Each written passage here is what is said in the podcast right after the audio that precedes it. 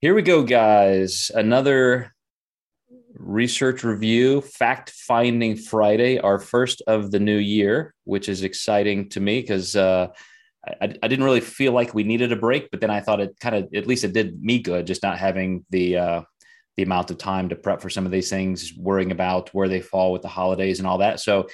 Everybody who is coming back, uh, if you do, that's fantastic. I'm looking forward to as I said earlier this week, kind of moving back and forth, maybe week to week, always having a behavioral research review versus a physiological one. Maybe we'll intersperse some other performance based ones. But I keep coming back personally to some of the behavioral issues because without that, we don't get the physiological or biological uh, progress we want. You know, as it, people use axioms as it's all in your head or it's what's between the ears that counts there's a lot of truth to the intent behind statements like that.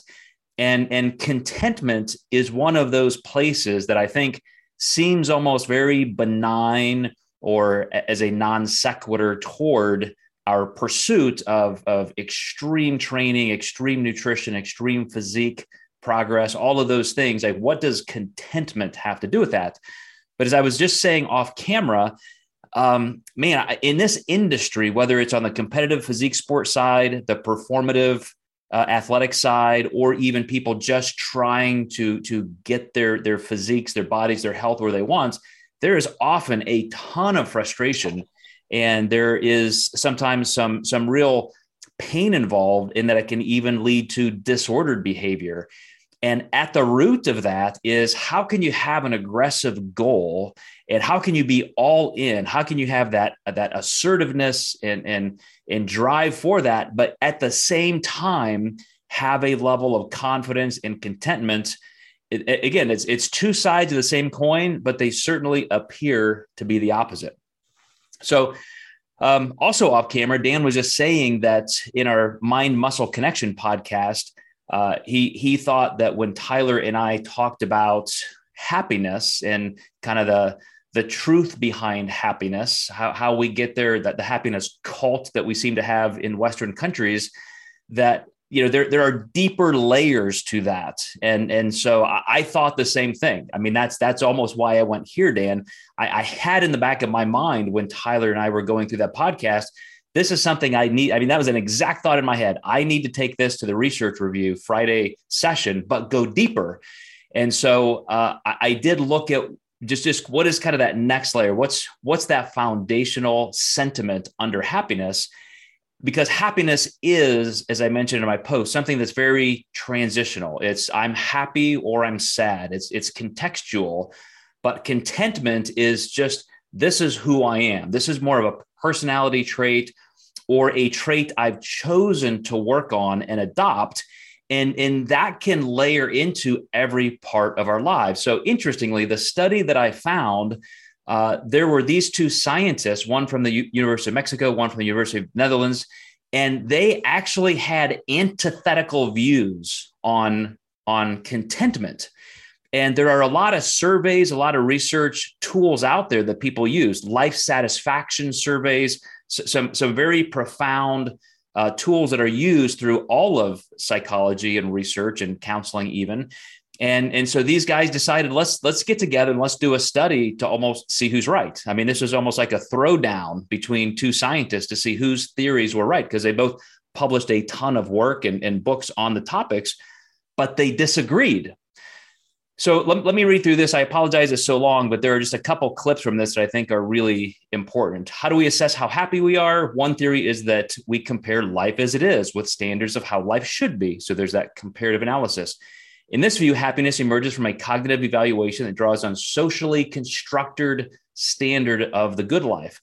Another theory holds that we would rather infer happiness on the basis of how well we feel most of the time. So I'm going to stop there.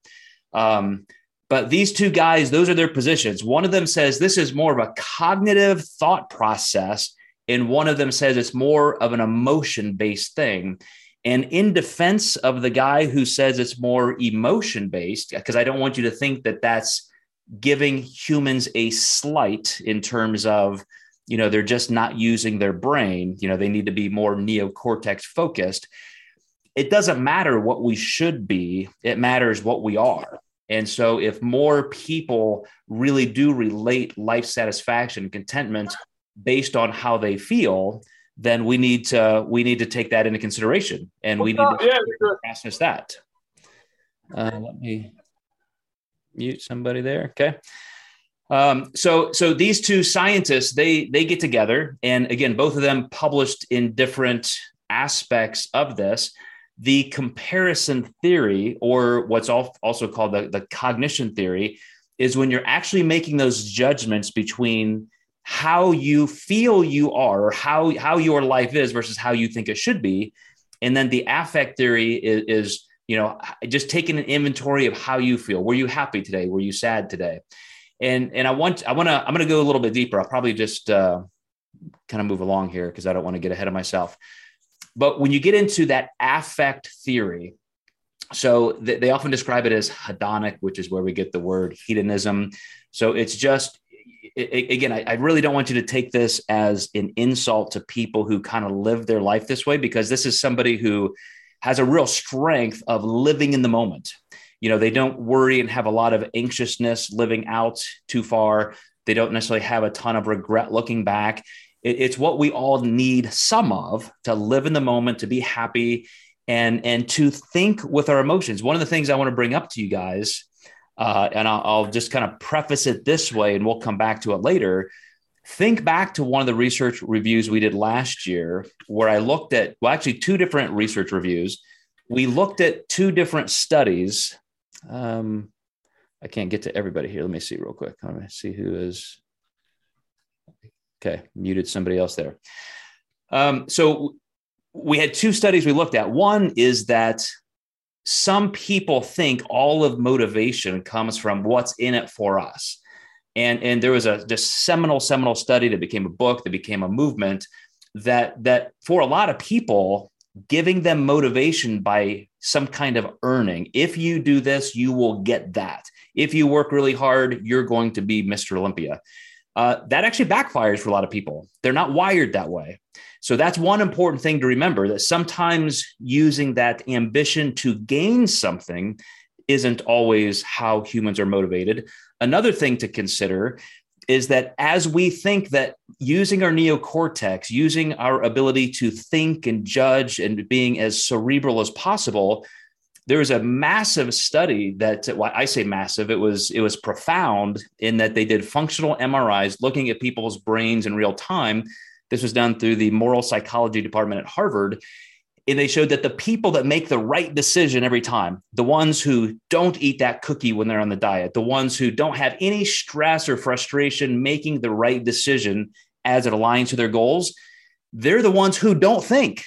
They're the ones who actually feel they're the ones who have such a value based attachment deep inside their emotional core that they simply say, I would not do that. I have made that decision once, and I am now not the person who does that, whether it's lying, st- stealing, cheating on your diet, just anything like you've made that value based decision and you made it once and it's over. The person who thinks about it and their neocortex is lighting up on an fMRI it's like, well, I don't know. Maybe if, if I get caught, or maybe I can get away with it. Maybe if I could track my macros this way, or maybe if I do an extra 10 minutes of cardio. The people who think through that every time they're struck with an obstacle, they're the ones who fail, not the ones who succeed.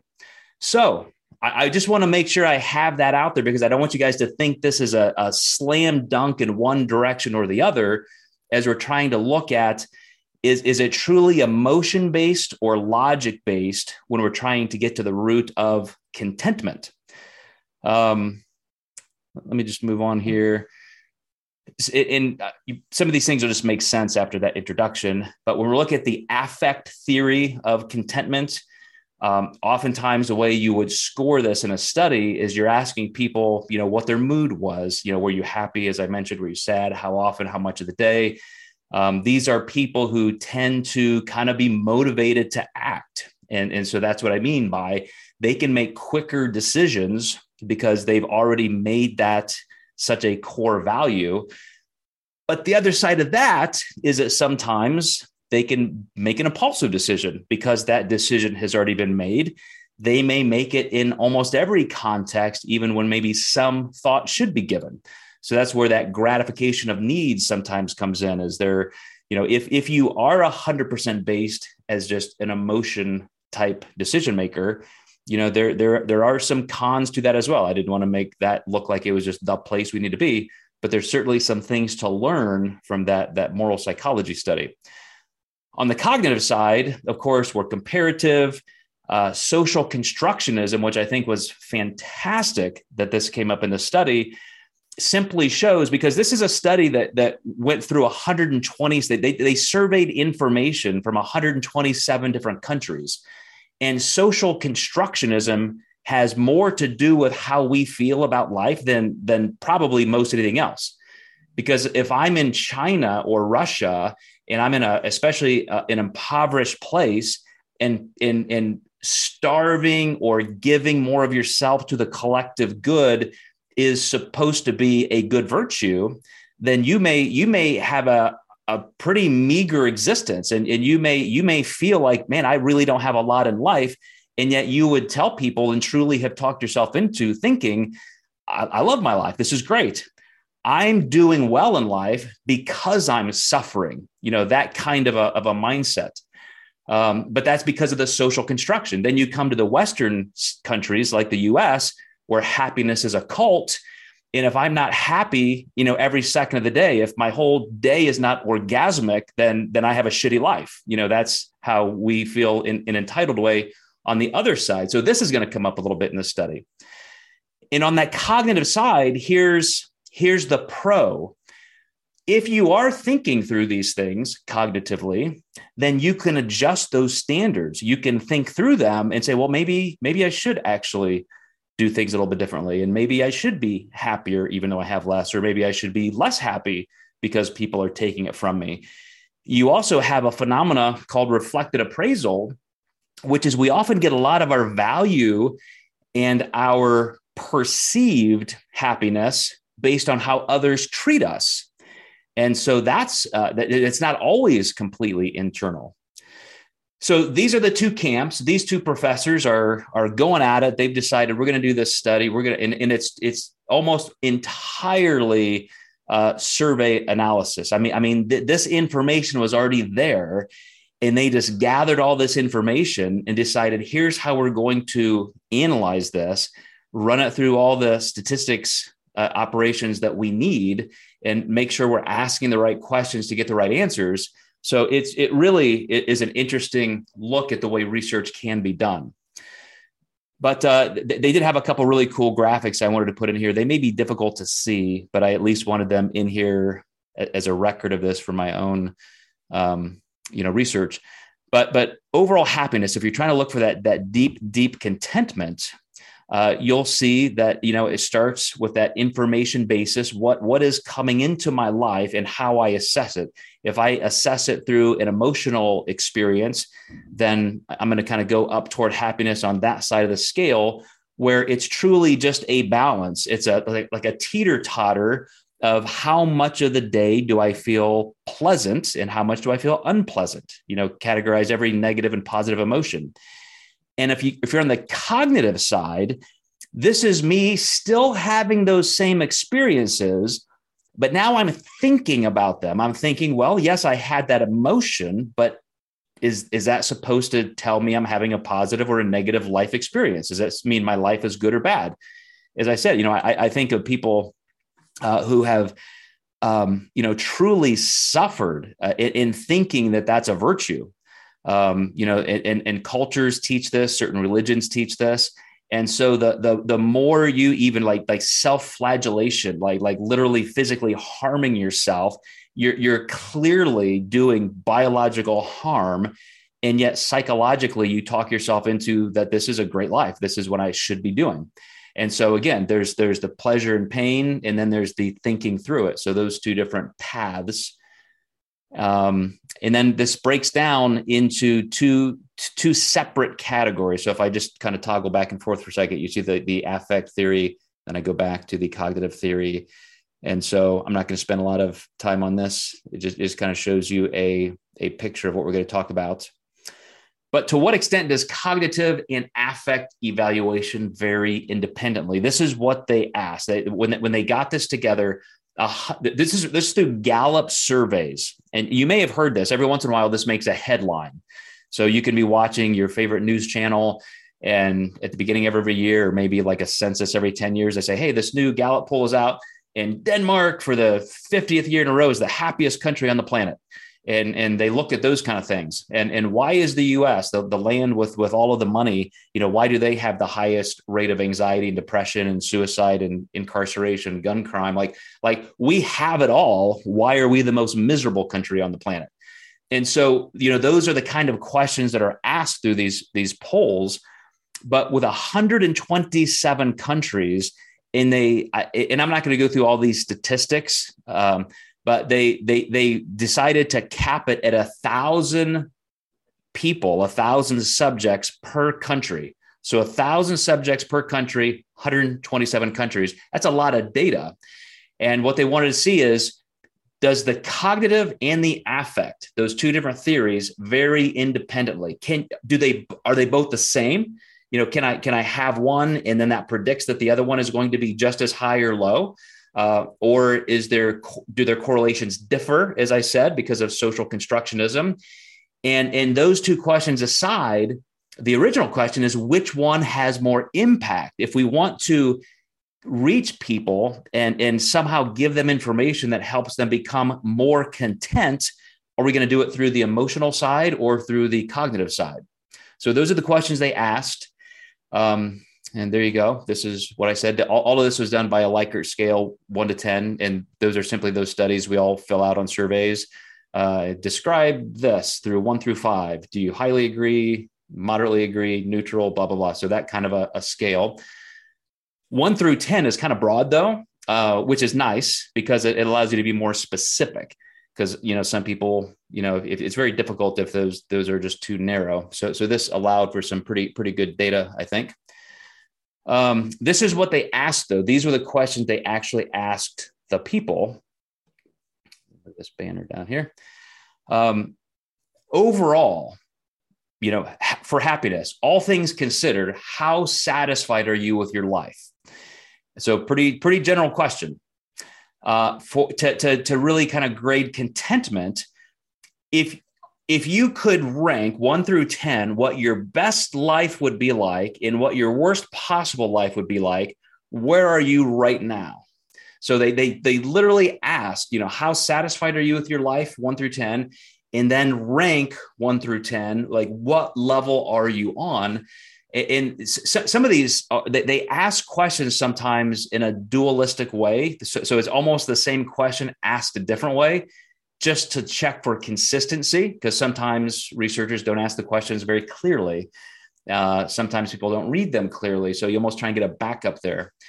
Then on affect balance, uh, did you experience the following feelings during a lot of the day yesterday? Enjoyment, physical pain, worry, sadness, stress, anger, depression, love. So they're going through those. And then they kind of back that question up with a second one on affect in this in here's here's what the, interestingly they they said we we asked this differently. The first one let me jump back there real quick. They asked you know they, they didn't emphasize yesterday that much. Did you experience the following feelings? And so they kept it very short. Did you experience these feelings you know one two three four? And they literally had them ranked a b c d e f g. And then they went to um, now, now, please think about yesterday from morning until night. So now they said not just yesterday, because we could pick out yesterday and think of this one thing that happened that made me happy. And this is part of the psychological evaluation. Or we could think about the entire day from morning until night. Did you feel well rested? Did you smile or laugh? So now they're trying to get an aggregate perception, you know, how you really feel about your emotional base. Did you learn or do something interesting? Would you like to have more days like yesterday? Were you proud of something you did? I love these last two questions. Were you treated with respect all day? So again, the, the perception that that reflective appraisal of others. So looking at some of the results, uh, I, I didn't go through all 127. I mean, I personally did because it was interesting, but I didn't want to write all that out here. Life satisfaction is the highest in Costa Rica, which interestingly, a couple guys right next to us want to move there. Now I know why. uh, in retirement, and, and lowest in Togo. Um, contentment, again, a little bit different. Now you're looking at just how you feel. Um, you know, when you're measuring it in that like that whole day, you know, yesterday, did you feel these things? Were you respected and so forth? Uh, this is where Denmark always seems to shine, and uh, then also, you know, low in Togo. Uh, affect balance. Th- this is an interesting way, and I think perfectly done, but I, I don't think I would have thought of this. Uh, looking at just the, the total difference between positive and negative feelings. So, um, how many people in the country, for example, had you know just just super high affect, and then how many also had super low? What were the differences between those? Latin and America, Latin America, uh, in some really interesting countries, even like Venezuela, that you think like we hear they're just miserable. Uh, Panama, they had the highest positive versus negative feelings, and so they had, uh, you know, on balance, sixty percent. So, so what this means is people could say, well, I, I, I have this positive outlook on life and yet my my life isn't that great. You know like i i realize i guess you know maybe that that what is your best life? You're that you're not quite on that highest rung. And so again like the people who were the most content and overall happiest were in some of these countries that don't have the greatest amount of resources. And this is what's interesting. Out of 127 countries every single country still had a higher positive than negative, meaning that as a spe- this is a lot of, about us as a species. I mean, people starving in Ethiopia, even though they had the, the smallest spread, 11%, it was still 11% on the positive side, where they were still very hopeful and found something to be happy about in their lives. Uh, again, I mean, not that you would want to live there. It's, it's still the, the least life satisfaction of those 127 countries, but it was still slightly tilted toward the positive. This will come out a little bit in some of the stats here next. So um, when it comes to correlation, this is this is one of the questions they asked: Are these two things correlated? And, and those of you who've gone through enough of these research reviews for us, I haven't talked about that that p value, the correlation, and if you have a 0.05 or higher, that's what researchers look for, where you can say there's definite causation. So if this then that. And if you can get that P score up to 0.05, you can say there, that's definitely a cause of that. So, life satisfaction and contentment. So, if you can say, I am truly satisfied with my life, and all things aside, even, even the little negative things and so forth, I have a, a high degree of contentment that correlates pretty high. It's not high enough to be causal. I don't think 0.85 anybody would say that's causal, but there's definite connection. And then when you look at life satisfaction and affect, so this gets now into more of the emotion based thinking. Um, I guess that's kind of a juxtaposition, but the emotion based assessment, uh, it's not nearly as correlated. So this is where it kind of starts making sense people who are a little bit more driven by just their their feelings in those single moments of time. If you remember um, the the the professor whose whose position was that that that most people measure their contentment and their life satisfaction by just the the aggregate of pleasure versus non-pleasure those people who do that those people who think that way did not have a good correlation with contentment so they could again on a on an on a survey they could say well i'm pretty content with my life but they still feel miserable. They still feel like you know they're just not as happy. But when, when you know the opposite holds true with with contentment with with people who think a little bit more through that process. So they are using a little bit more the, their cognitive capacities in less of their emotional center. Um, and then then here's what what makes it a little bit more interesting are those two things correlated? I mean, can you have one and the other? Can you be somebody who thinks both with with emotion and both with cognition? And those would just be like they just slide up and down. And they actually said no. I mean, this this drops you know down to 0.42. So it's almost like those people who are thinking about their thoughts, those people who are thinking about their emotions, those people who cognitively reflect on their status and position and context in life. And as we're talking about dieting and nutrition and so forth, I mean, swap out nouns, use that every time I'm talking about life satisfaction. How are, are you satisfied with what you're trying to accomplish in this physical pursuit of your life and health? Then those people who are thinking it through and they can cognitively say, well, of course, you know, here I am on this path and every day is not the best day and yeah i didn't have a great day there but i'm i'm i'm back and i'm doing fine. And they just just don't get knocked off of course. They tend to say not only do i know where my life satisfaction is i'm content with that. I can i can be in the middle of doing something very difficult and aggressive and and uncertain and i can still be content. Those people who are more feeling their way through it they don't respond very favorably to actual life satisfaction. So, uh, this is where, counter to what I said about that Harvard study on morality, this is a place where you don't necessarily want to just feel your way through it. You want you want to use some deeper cognitive analysis. So let, us look at some of their final remarks in their their own considerations as they went through their discussion. Um, the, the, one thing that was interesting, and I, I kind of led with this because I wanted, I didn't want this to make you think some things that, that might not be conclusive. So, you know, I already told you that there are certain cultures and social constructions that that really do make us different. And so there are there are consonant clusters and deviant clusters to this. When you look at Europe versus Asia versus Western countries versus Latin America, uh, and it has just a lot to do with those cultures. And so if you looked at the this this whole thing 127 countries together you get those results i was talking about the the p scores and correlates. But if you really zone in on regions then you get super super more specific data. And it often uh, you know may may oppose each other. Again you know asia versus the us may be very different in how we perceive life satisfaction and contentment. Again because of the way we process through that is it more cognitive or is it more emotional? But here's the results. These are some direct quotes from them.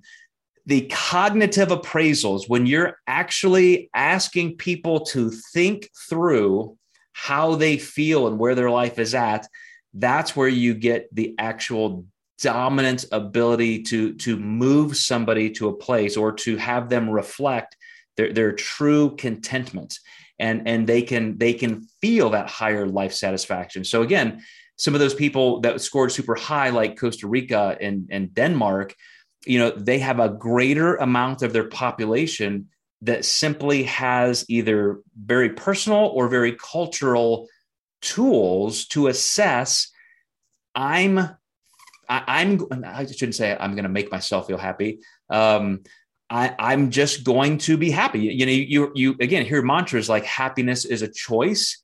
That's where this is kind of leading, is that cognitively, when you decide to be happy, then you will see struggles as learning experiences, not failures. You'll see failures as thing stepping stones towards success. You don't just get mired down in the emotion.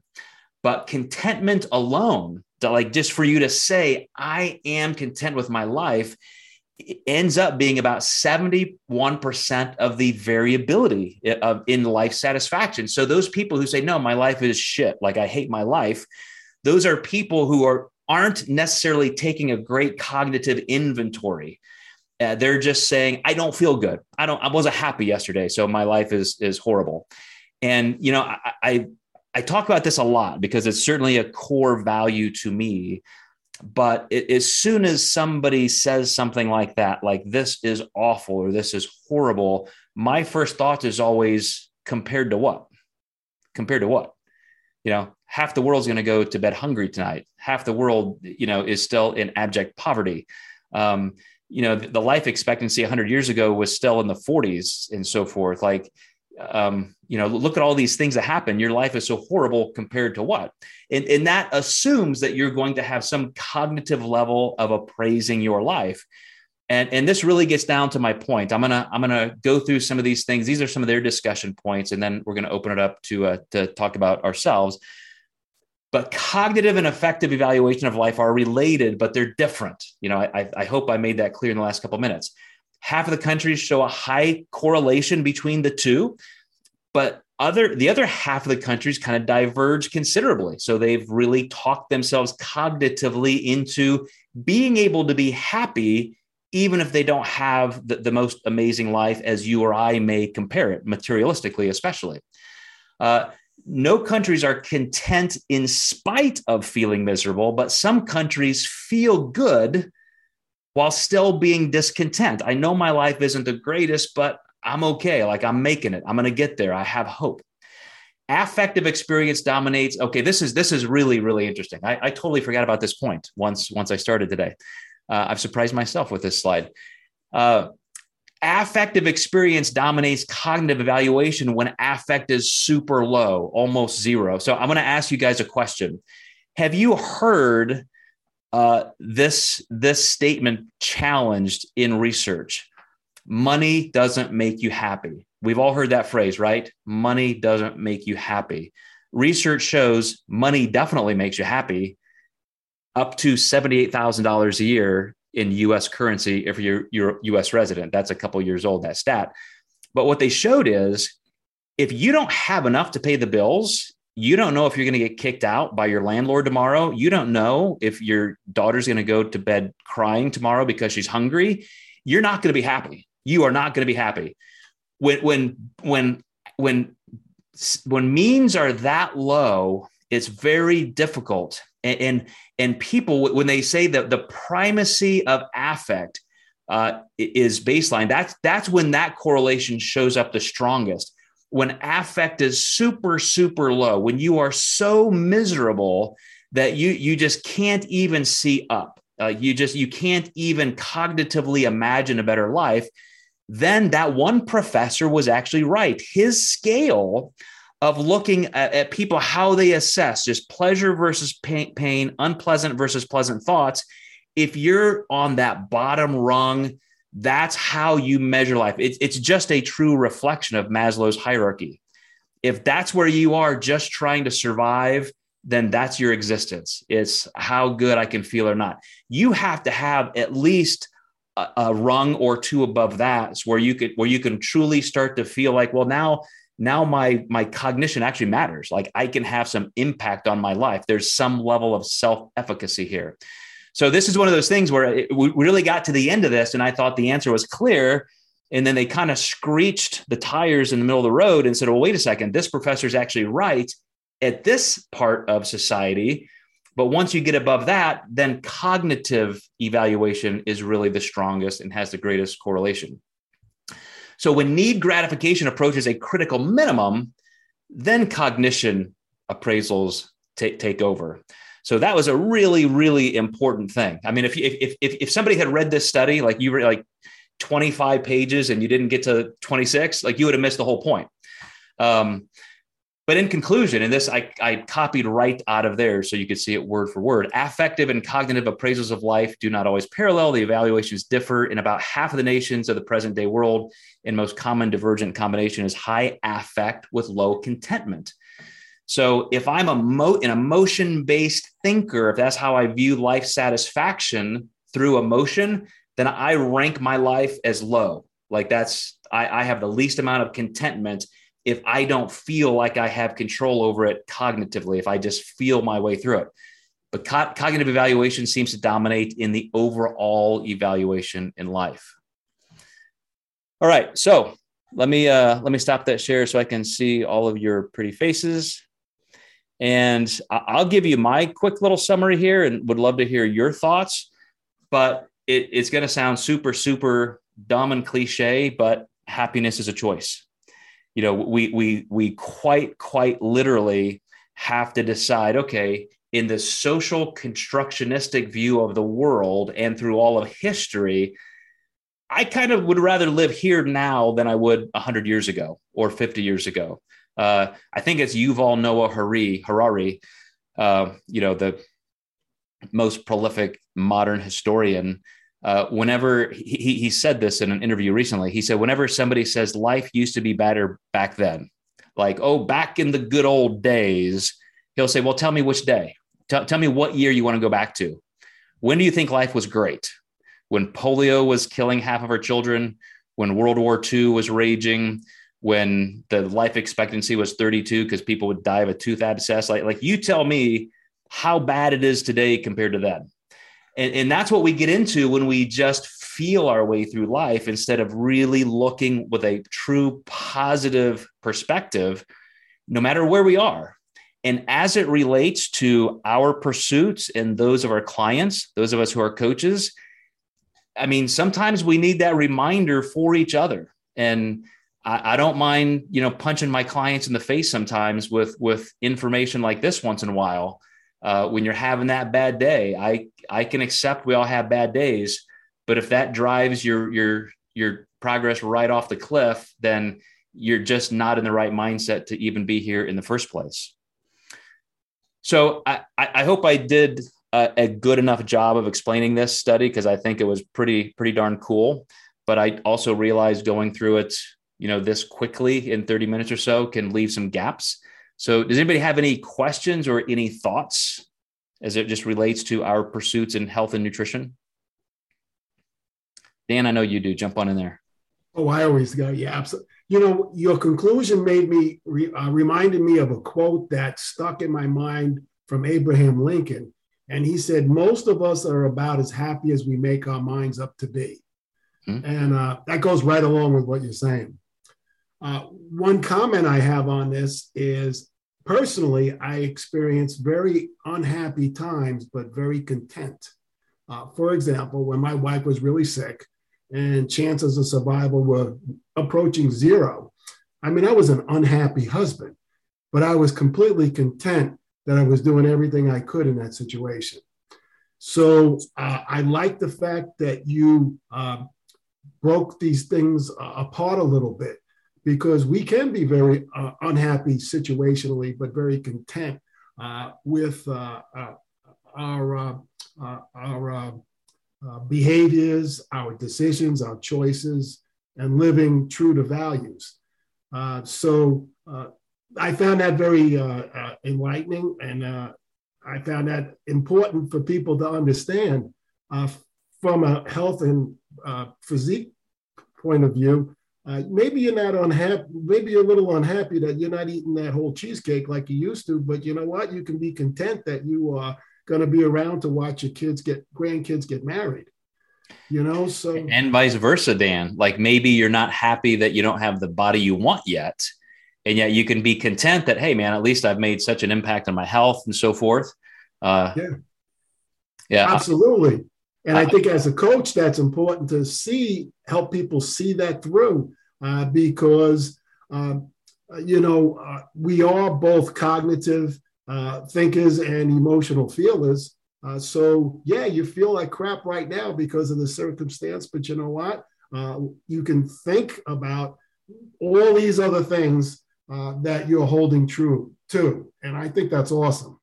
I, I love that you brought in that was a phenomenal analogy between you and your wife and, and her sickness. Um, it, it made me think uh, it's it's not even close to that same ball game.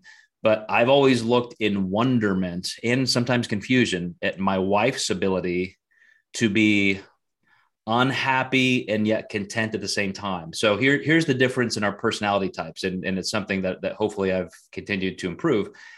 But she can be having a bad day. I can be having a bad day. You can say something that's unhappy or angry. And yet, the relationship, there's no question the relationship is fine and everything is okay and everything is intact. It's just like I've always said, like, talk about water off a duck's back. Like, she can, she can take a punch, like emotionally. She can, she can, and it just doesn't take her off base. I feel wounded and it ruins me and I'm I'm stonewalling and I'm just crushed. And you know and it was like like one argument or something. And 4 days later I'm still like not sleeping. And I've I, I've looked at her and I've thought you know how in the hell can you like does this not bother you?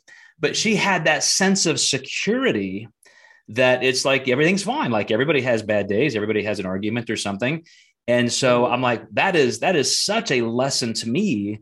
And, and I have have to relate it back to what you said about our health and fitness pursuits. You know, I see the same negatives in clients all the time where a bad day, a bad meal, a bad anything just completely derails them.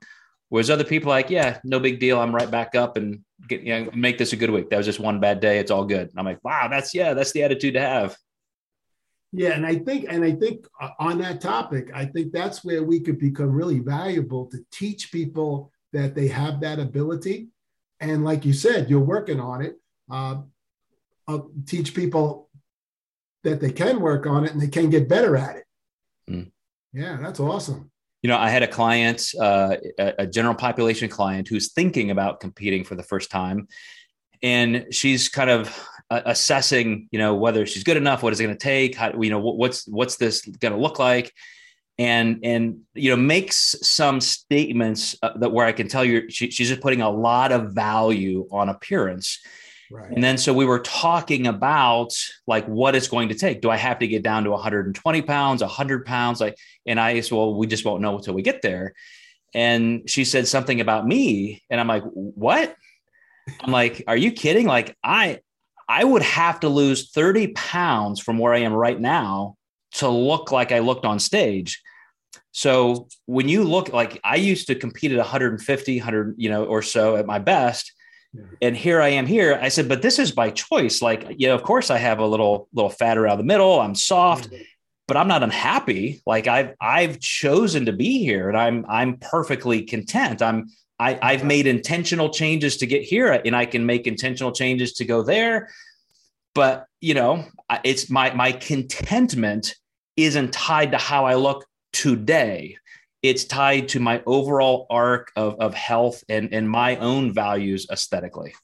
Yeah. And I, th- and I heard you speak about this uh, person before. And I think that um, she could be setting herself up for a, a huge disappointment. Um, because you know as a uh, as as a competitor you know I, I go in there to win and you know I don't always win but when I but when I lose why did I lose all right he was better uh, but I still walk out of there feeling I did it I competed I kind I did my best and if somebody's going to go into physique sports and thinking I'll be crushed if I lose that that I, I think that's dangerous. That that could be very dangerous. And the same thing true for just a, a general pop person. Oh, if I can get down to 140, then I'll be you know I'll be happy. Well, maybe not. You know, maybe not. Yeah, your so happiness I, is not necessarily tied to that. Yeah, it really, really uh, is is complicated, and I think that's why when I uh, said uh, off camera, you know, when you uh, talked with Tyler about happiness, I was like, well, man, we got to go deep. We got to go deep into this one. This is critical because uh, all those little decisions, you know, somebody insulted me, for example, your, your example was great. Uh, somebody insulted me at a business meeting. So I go out and I eat, or overeat. Uh, and then all of a sudden I back to my old pattern, for example. That's that that's where we really have to come in and teach people that you know what you can think about how you feel and decide yeah true yeah, and decide go ahead kevin jump on in there Two things i wanted to mention um, or to add to because i absolutely would agree with what you've said dan and of course you know it makes complete sense the whole assessment and analysis of what you presented to joe but um with, with general pop clients um, those that I predict or or presume are going to really struggle are those that focus on the result versus the process, and that's trite to say, but bears repeating and reinforcing of the whole point here of. And I would, in my with my transformation, uh, especially with the change in my academic performance, having that failure not define me, although that was it, it kind of has, but in a positive way, in a sense of it's only motivated me to become where, you know, be where I am now. But um, since that time, I've any type of failure or bad day I've had, it hasn't been a definition of myself necessarily in terms of global pursuit of whatever goal or just me as a person. Is just bad days happen. It's very just very practical and logical. Bad days, that's going to happen. Learn from it, move on, do better, or whatever it would be.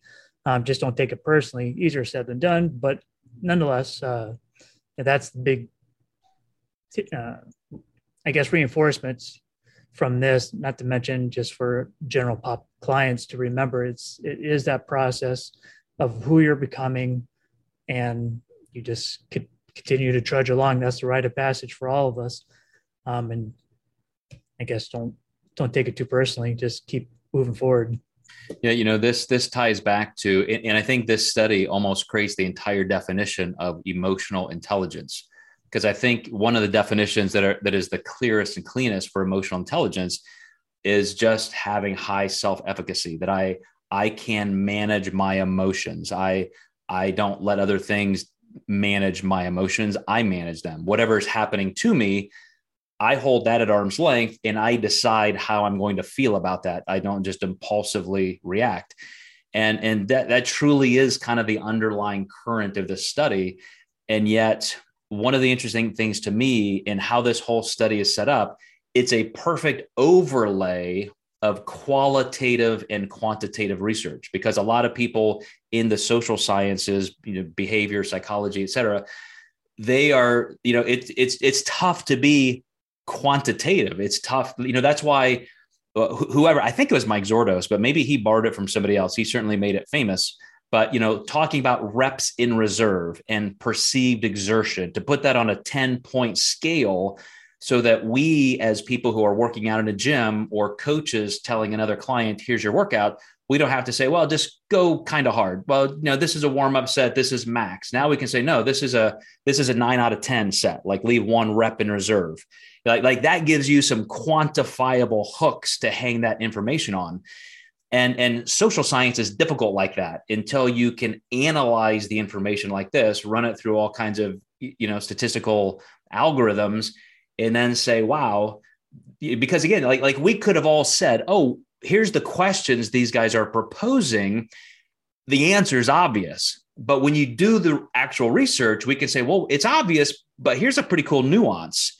And, and this guy was actually right for these people on the bottom rung. And then it becomes obvious up here. So you really don't get all the answers until you do some qualitative analysis uh, or, or quantitative analysis of qualitative data.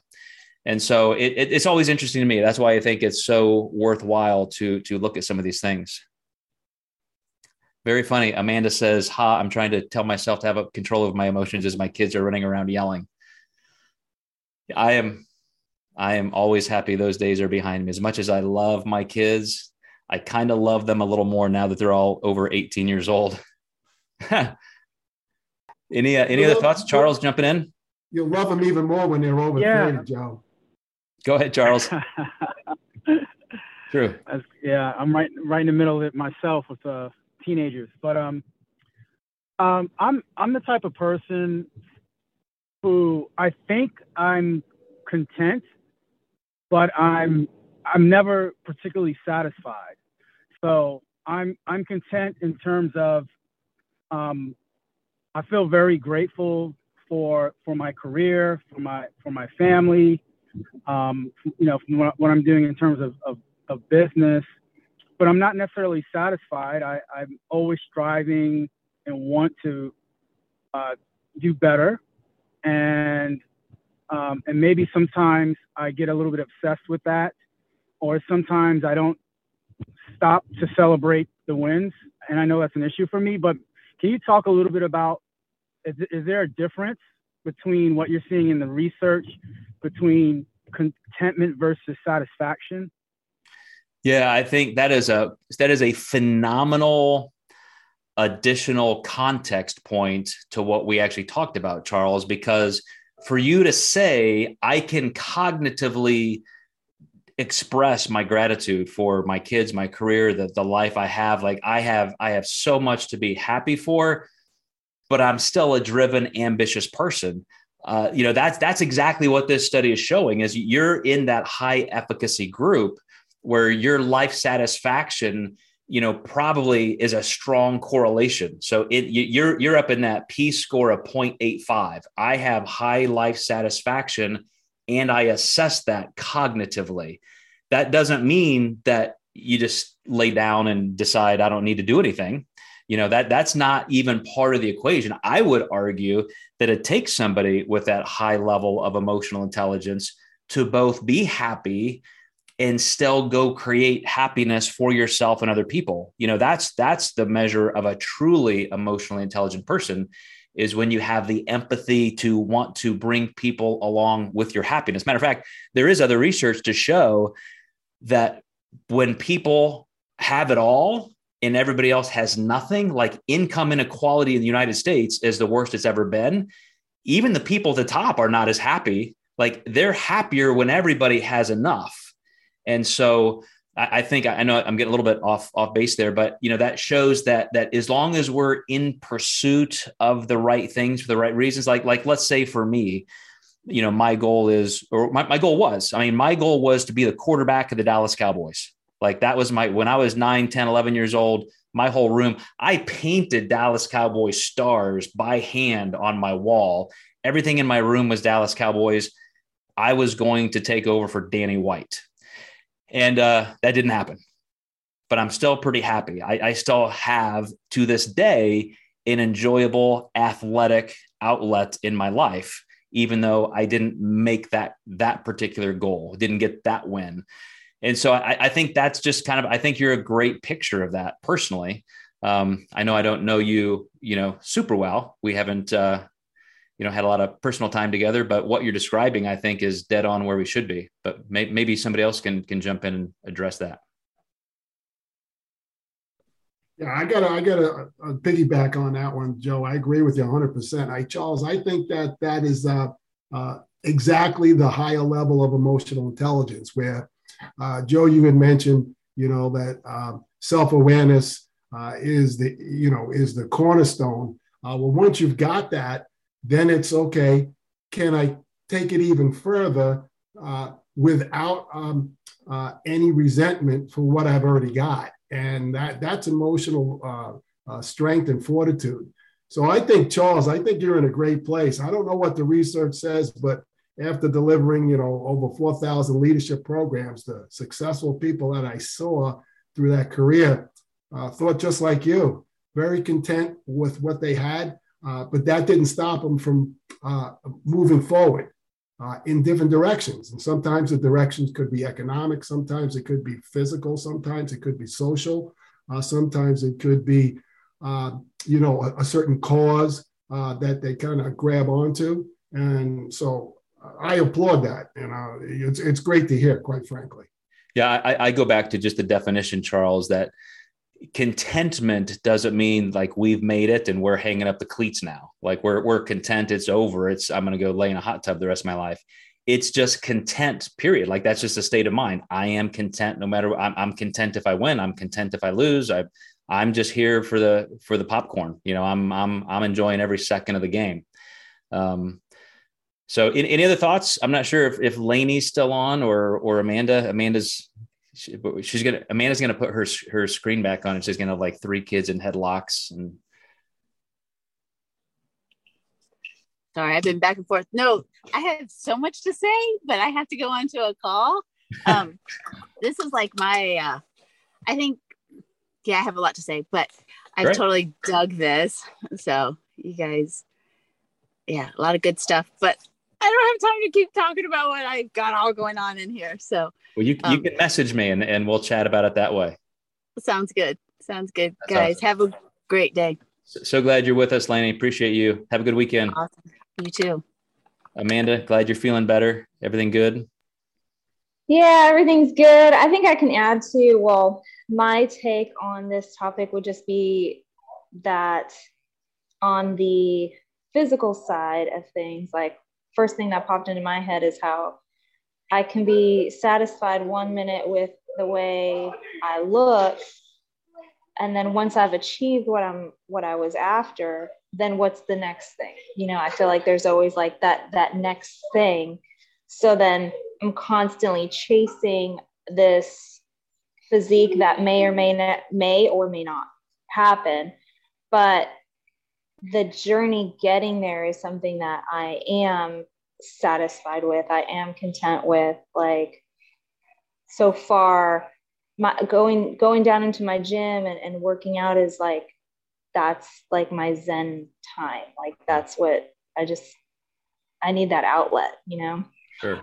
So even though like, hey, you know, I, if I don't place or I don't, I don't win, it's, it's, I always just try to think about like, okay, did I, did I put in my best effort?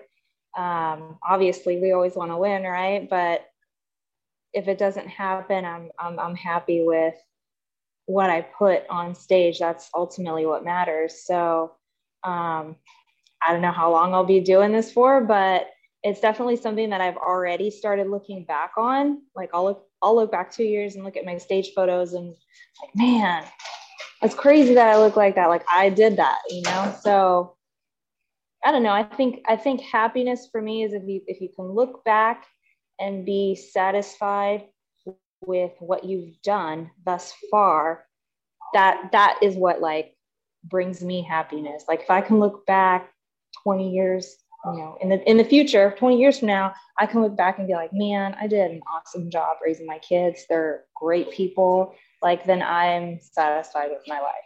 I would be content guys, just completely ecstatic. You guys always just fill in all the gaps. Every time we have a session like this like eh, all of your comments are like wow that's that's perfect. And what what a great one to end on amanda because what i want to say is a that's a normal reaction. I look at photos of myself 15 years ago and think, how like how did I even do that? Like, is that even me? Like, you know, my legs this big and and and, and I'm, but but at the same time, it doesn't make me discontent now. It makes me think, well, you know, for a guy who's going to be 53 in a few months, I'm doing pretty good. And like you said, I still enjoy training more than anything. I've been training for 40 years I only competed for 18. I'm still training. I'm still happy. That's what brings me joy. It's still having a positive impact on my health. But I do want to bring, I want to end on your point that it doesn't mean we ever reach a place where we don't struggle with those thoughts. That's why I think people like Charles and Dan are high achievers because it's like, yeah, I'm content. Yes, I can find the joy and the gratitude in what I'm doing, but I'm sure as heck going back in the ring today for another fight and I'm going to give it hell. Like, you know, I'm, I can be content and still be on the front lines. And, and I think it's like this it's the most surprising thing to me ever as a coach of physique sport athletes. And it doesn't happen often, but it's amazing when it does is for a client to, to be texting me. And after all of that prep and peak week and all of this work and like, Joe, Coach, I got fifth place. I made a top five. I love it. Because 99 out of 100 other texts I get from clients are, I didn't win. This is shitty. I feel awful because I didn't win. So for somebody to not win and still find joy in the process in where they did find the outcome, it's like, wow, that is that is a lesson to me as well. Because I'm like these guys who like to win everything. But at the same time, man, just to be able to rest back and when the fight's over, to say, hey, man, that person was just better on that day, or that person deserves the, the win and the celebration. I can be their biggest cheerleader, even though that wasn't me today.